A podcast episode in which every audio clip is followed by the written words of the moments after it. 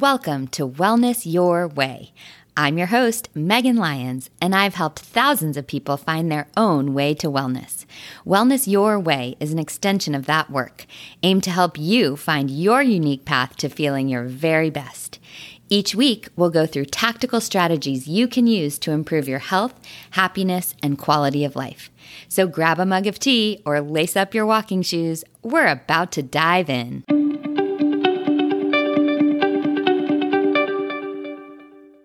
Welcome back to Wellness Your Way, my friends. I'm so happy to be with you again this week. And if there were ever an episode that I would want to put you to sleep, it would be this one, since we're talking all about how to improve sleep quality naturally. But I promise you, it won't put you to sleep because it's so jam packed with information. We'll cover the hot new metabolism study and what it means for you depending on your age, a product that I've loved for years, some great listener Q&A about mixing up meal planning, and so much more. Let's dive in.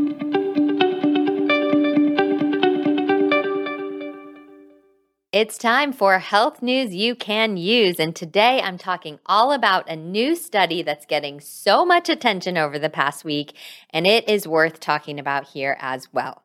It's a study that's dispelling the myth that our metabolisms magically drop off a cliff in our 30s or our 40s, and maybe then again in our 50s. We have all been led to believe this, and this study is telling us otherwise. It's been talked about on all the major news networks, in the New York Times, and so much more. So let's talk about it here. First, what is the study? It was published in the journal Science in August 2021, and it studied 6,400 people from age eight days to 95 years. Their major finding was that from age 20 to 60, our metabolism stays the same once we control for factors like body size and body composition. What? Haven't we all heard that metabolism slows down, especially for women, as we age? Well, this study specifically showed us that from birth to one years old, metabolism speeds up, gets crazy fast, and then gradually slows again from age 1 to 20.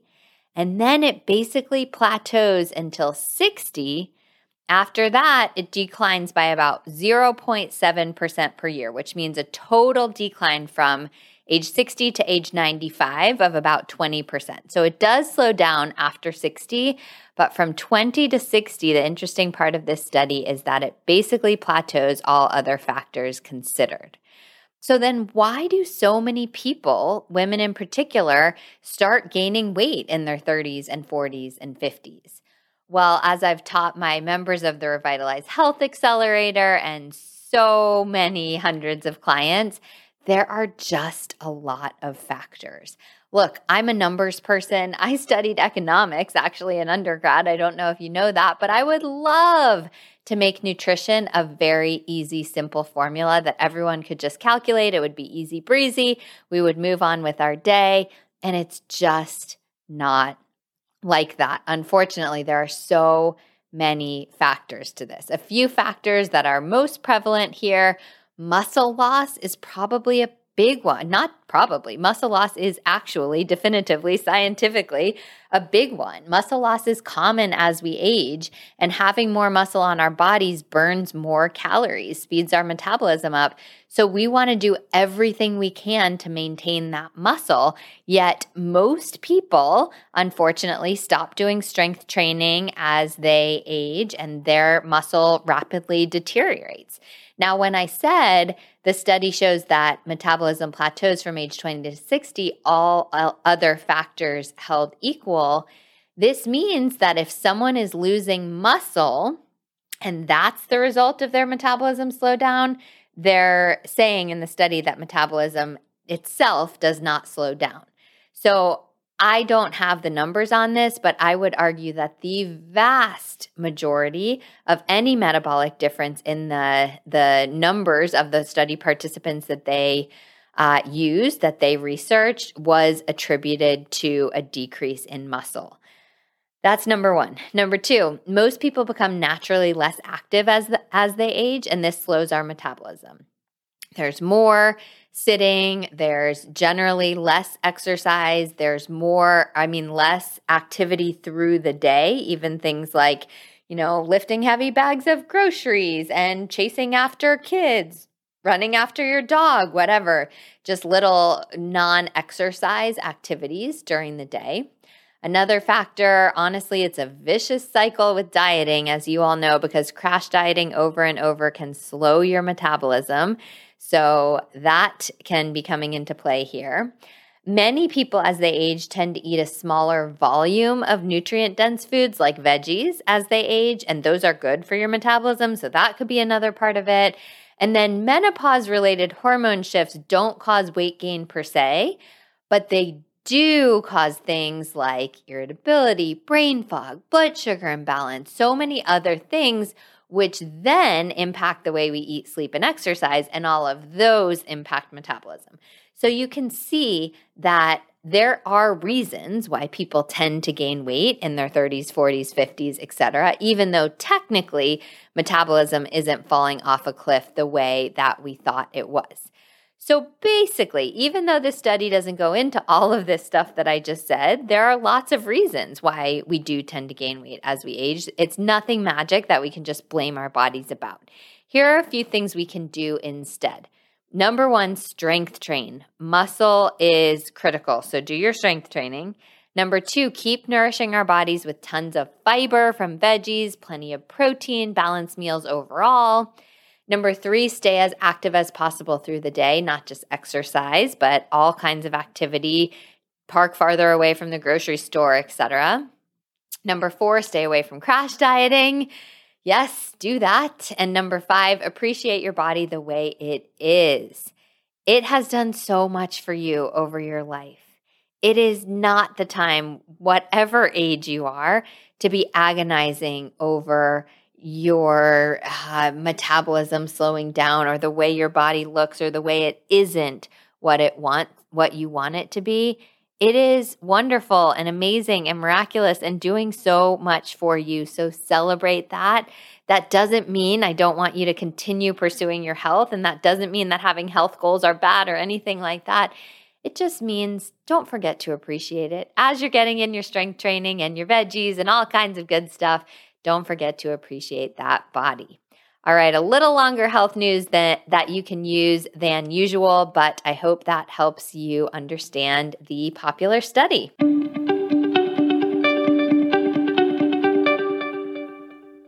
In Megan Recommends today, I am recommending magnesium L threonate. I believe this is the first time I've recommended a supplement in Megan Recommends because I like food more than I like supplements, but magnesium is a game changer. In fact, every organ in our body needs magnesium to function properly. And research shows that up to 75% of Americans are deficient in magnesium. You can probably understand why, because it's found in leafy greens and some nuts too, but primarily leafy greens, vegetables, things like that. And even those of us who are getting enough vegetables, who are very few and far between, we are um, we have a, a roadblock in our way because the soil quality is not nearly as rich in magnesium as it needs to be. So, most of us are not getting enough magnesium through our diet. It's very important, like I said, for so many organs, particularly the heart, kidney, muscles, uh, bone and tooth health. It helps activate hundreds of different enzymes. It's good for energy production, so much more. But for me, there are a few big benefits. Usually, I will recommend magnesium the moment someone says that they have a racing mind. They wake up in the middle of the night, kind of going over their to do list or feeling anxiety. That's me without magnesium, and magnesium helps a ton with that. So, for someone who wants deeper quality sleep, anyone who um, has that racing mind or anxiety, I will definitely recommend magnesium, and particularly this variety, magnesium L-threonate, which crosses the blood brain barrier very effectively and is more suited for neurological benefits like that. Uh, magnesium in general is also great for anyone who experiences cramping, um, either menstrual cramping or muscle cramping um, in general, like from a workout or something like that. Magnesium can help. Also, for anyone who wants to be a bit more regular in the bathroom, magnesium can help that. And did you know that it's even linked to cravings for chocolate? That's the craziest one for me because you know how much I love chocolate and now you know how much I love magnesium. So maybe it's just my body really soaking this in. Basically, magnesium has benefits for almost everyone. I, like I said, use a variety called magnesium L-threonate, and I'll link to the specific product I use in the links.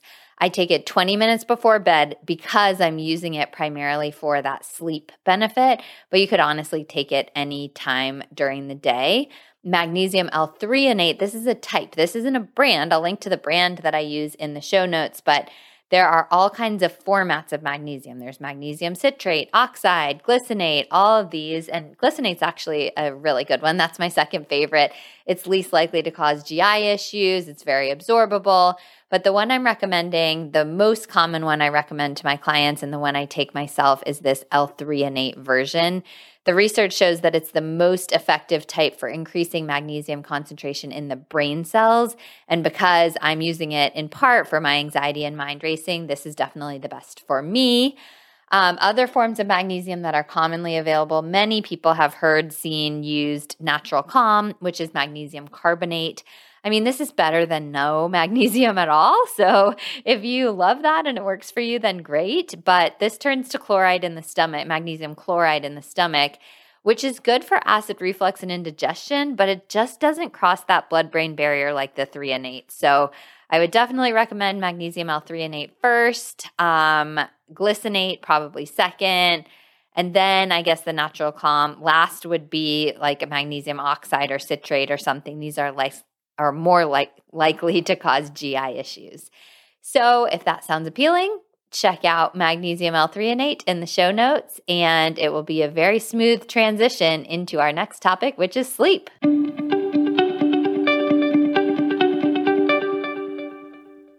It's time for the veggies of the matter and today we're talking about sleep. Let's see if you relate to this. So many of us as children spent years protesting our bedtimes and crying at nap time. And maybe you have kids or have had kids and they did the same. And now we would just kill for a midday nap or a great night of restful sleep. Our, our tide has turned on our attitude toward sleep, and now most of us are craving it more.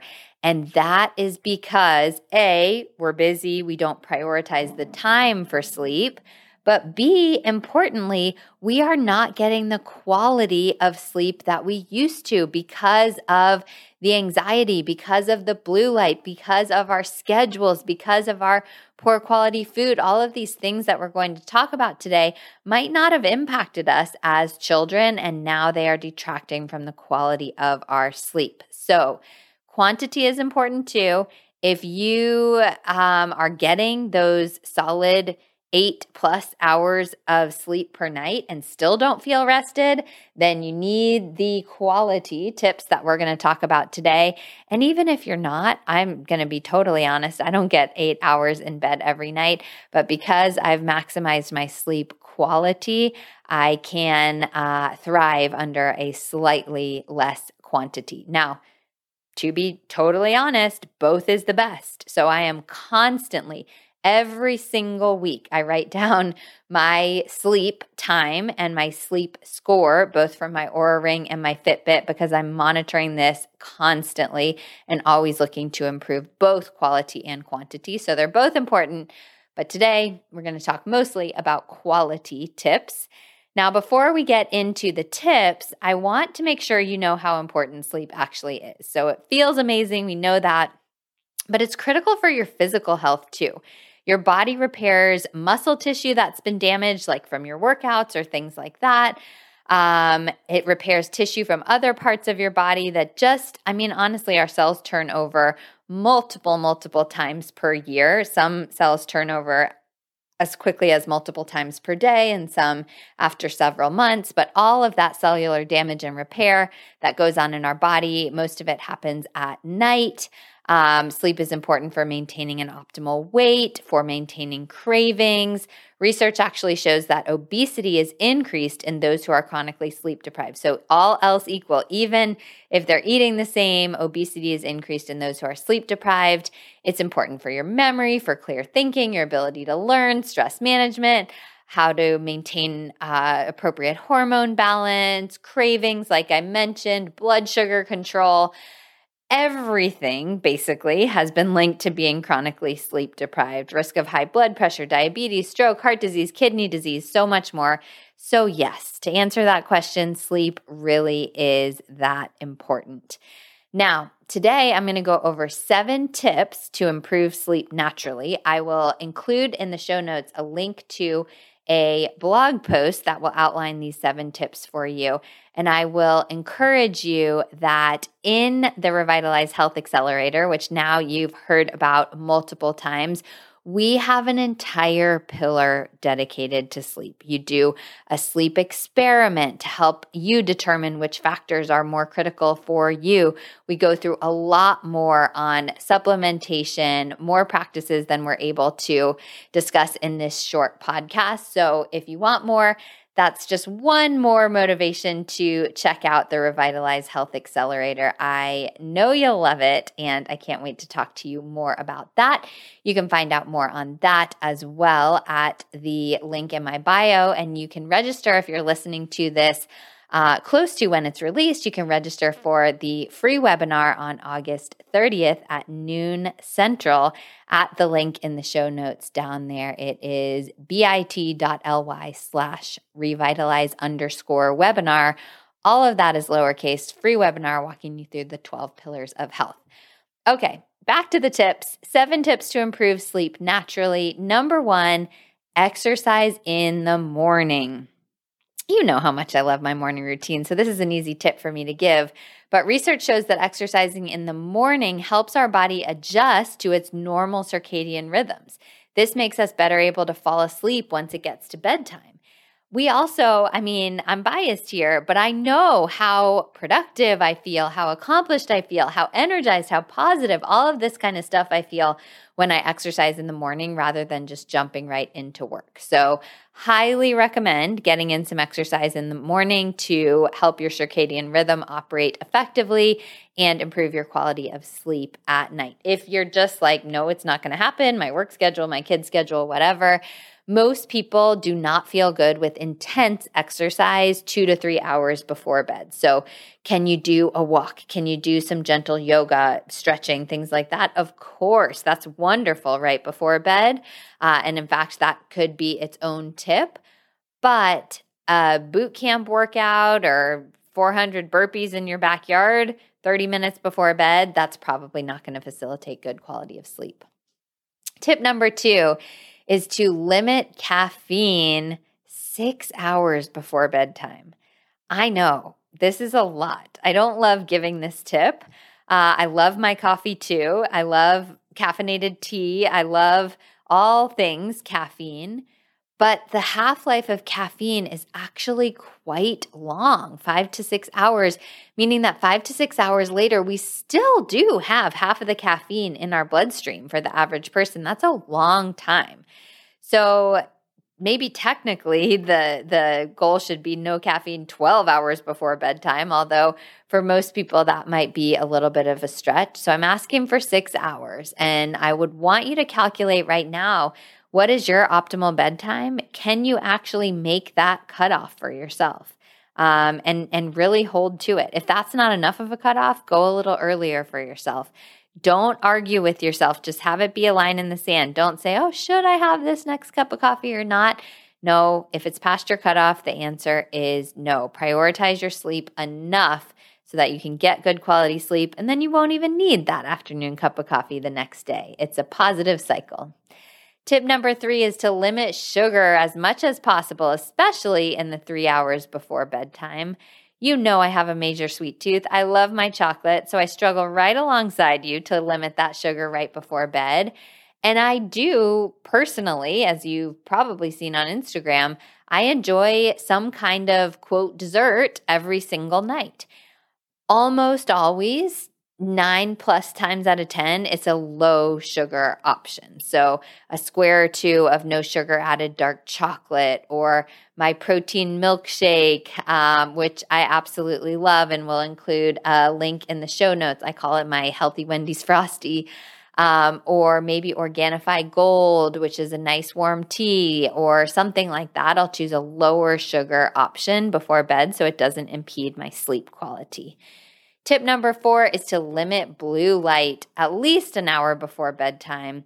I will link to a post that gives a full debrief on blue light, but the short version is that so many studies show blue light affects our levels of melatonin, which is a hormone that regulates sleep quality. So I really recommend truly putting away all devices an hour before bed, but at least if you've got to, or uh, feel that you need to, in quotes, check your devices, at least wear some blue light blocking glasses an hour before bed. Even better, though, honestly, if you can use that time for connection, for household chores, for uh, yoga, for reading a book, for doing a hobby, something like that to get your mind in a relaxed state. Instagram scrolling or working or even watching TV for the most part is too mentally stimulating for um, uh, the best mental state to go into a deep quality of sleep. So, tip number five we covered in Megan Recommends, which is to take magnesium 20 minutes to an hour before bedtime.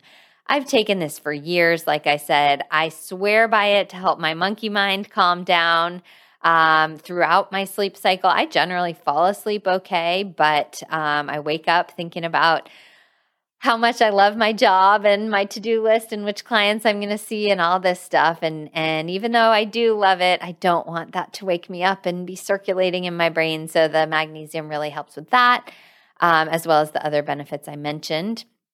Tip number six is to create an optimal sleep environment. The optimal sleep environment is a cool, dark, and quiet one. So, cool, 60 to 68 degrees is actually the optimal temperature.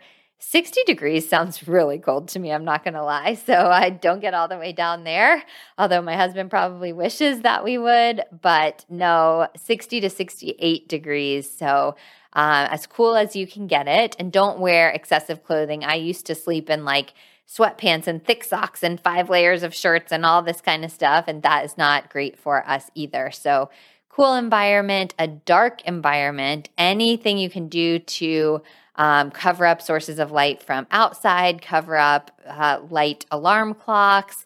Uh, TVs, any kind of light you have in your room, cover it up as much as you can. And then finally, quiet. Try to get as quiet as possible.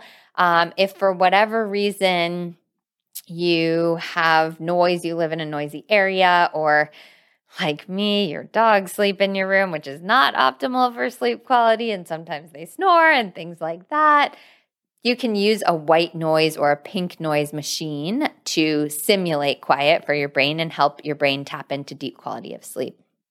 And then finally, tip number seven, I hinted at this before, is to try a relaxation practice before falling asleep it is so hard for our brains to just go from work, work, work, work, work to sleep with only a five minute break to just like brush your teeth and wash your face or something like that. That used to work for me for many years, but it just doesn't work anymore. Our brains need time to wind down from the stress of the day.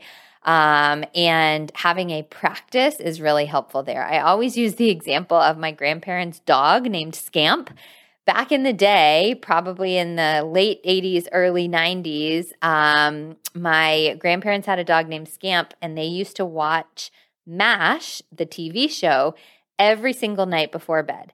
And as soon as the MASH theme song played at the end, Scamp would scamp, oh, scamper over to his bed and just put himself to bed. He knew that was the trigger for his brain to go to bed. I would love for you to have the same type of trigger. It doesn't have to be the MASH theme song, but if you have something you do, like personally, I do my foam rolling, I set out my workout clothes for the next day, I take my magnesium, I brush my teeth, etc., and then I read. When I go through that, my brain gets the message just like Scamp did, all right, it's time for bed. But if sometimes right before bed you're talking to a friend, and sometimes you're out, and sometimes you're uh, working, and sometimes you're watching TV, and sometimes you're whatever, it's hard for your brain to get that message. So I highly recommend trying something soothing, maybe meditation or foam rolling or taking a bath, reading a book. It doesn't have to be long, but just giving yourself 10 minutes to wind down will do wonders for your sleep quality. All right. So I hope you loved these tips. Like I said, we talk about so much more in the Revitalize Health Accelerator, and I will start you out with some more tips if you want to attend our free webinar on August 30th. All those links that I mentioned uh, will be in the show notes, so go check them out.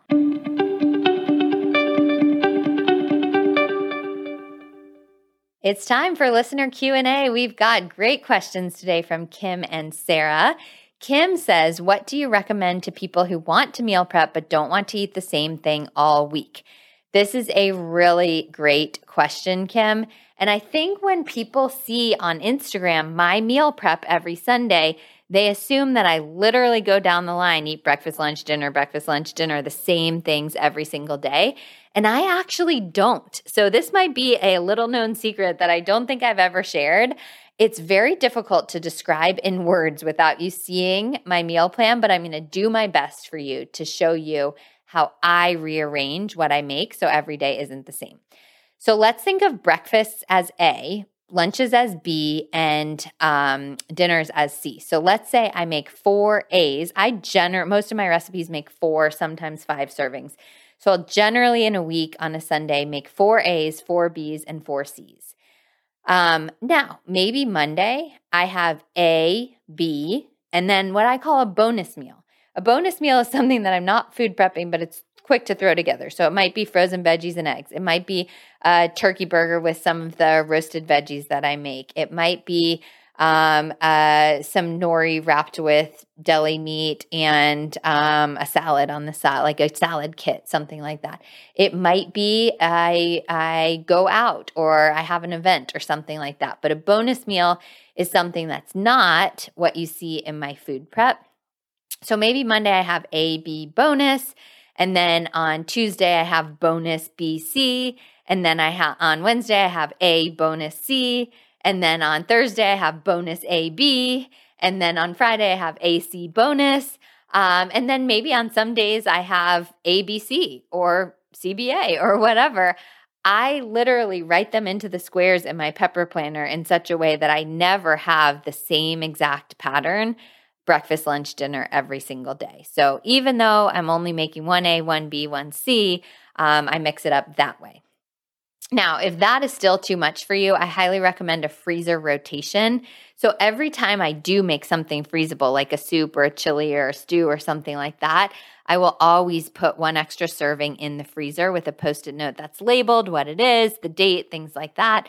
And then every time I put something in there, I take a new thing out. So maybe I'll I'm, I'll make a turkey chili. That sounds really hot right now since it's August, but uh, in a couple months, maybe I'll make a turkey vegetable chili, something like that, and it makes five servings. I'll eat three of those during the week. I'll stick two in the freezer, and maybe I'll pop out a uh, paleo pad thai and a chicken vegetable soup or something like that.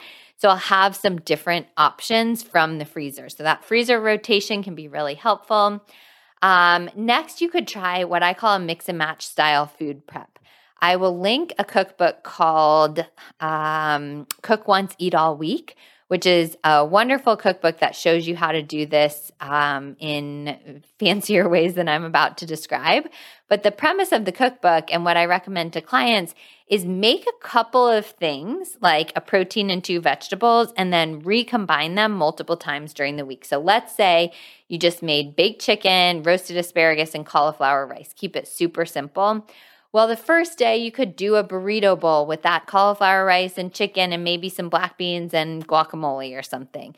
The next day you could do lettuce wraps with hummus and the chicken or um, asparagus lined up in there and lettuce wraps. Maybe the next day you make the cauliflower rice into fried rice, crack an egg, put some soy sauce, ginger, something like that. Maybe the next day you put them over zoodles with marinara and parmesan, something like that. Just mix up the flavorings by um, preparing a bunch of the staples or the building blocks and then mix up the flavorings. And then finally, I'll post a link to Territory Foods, which you know I love for some variety. Um, if you live in an area where Territory Foods delivers, I have a $50 off coupon for you. You could check that out and use that to complement some of your meal prep. Hope that helps. Um, next question is from Sarah Should I worry about the sugar in kombucha? Worry, no. I never want you to worry about anything, but be aware. Yes, honestly, I think we uh, would be better served if when we are aware of the sugar in kombucha. So I look for under five grams of sugar per serving. Now, all kombucha, just by the nature of the processing, needs to have sugar. They put sugar in there to feed the bacteria, which are really good. That's the health benefit of kombucha is giving you all those live probiotic strains, and those bacteria need something to feed upon.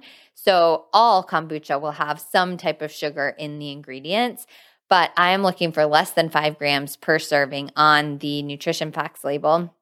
And then there are some companies, Humm, H U M M Zero, uh, has a brand of hummus that, I mean, not hummus, ha, that's funny. Humm Zero has a brand of kombucha that has been um, manufactured or produced such that there's no sugar still usable by the time it gets to the consumer. So even though they do have to put sugar in there to feed the bacteria, there's no sugar by the time you consume it. So that's currently my favorite, the Humm Zero. There are several great versions of kombucha out there. Be aware, but don't be worried, Sarah. Thanks for your questions.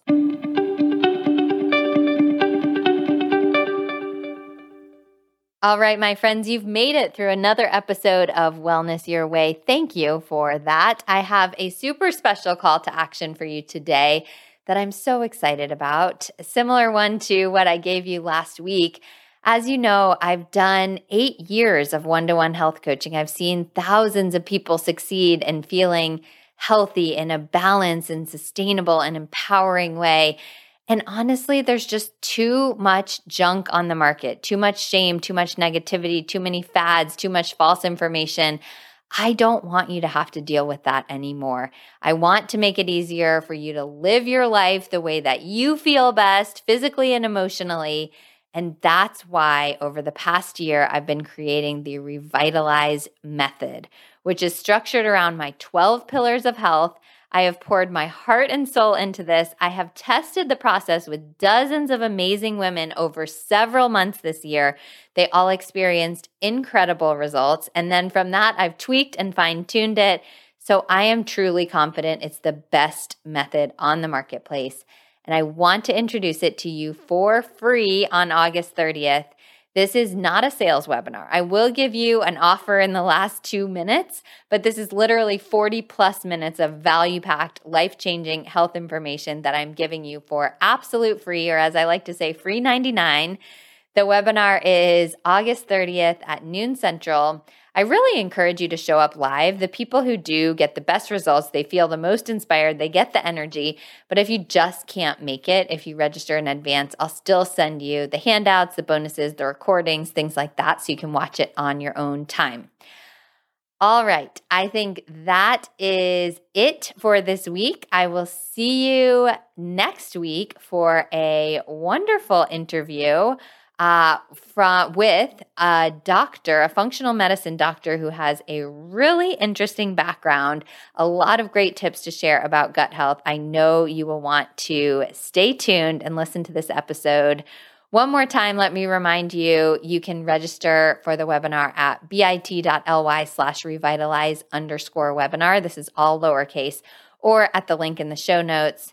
Trust me, this is really the best content I'll ever give away for free. You do not want to miss this. So I will see you on the webinar and I'll see you or I'll hear you. You'll hear me next week for a great interview with the functional medicine doctor. Thanks for listening, my friends. Have a good one.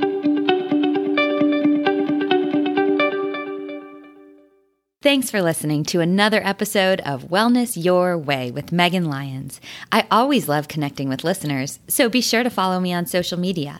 And don't forget to subscribe wherever you get your podcasts so you don't miss brand new episodes each week. If you love Wellness Your Way, please leave us a rating and review. I appreciate it so much. Stay well, and I'll be back next week.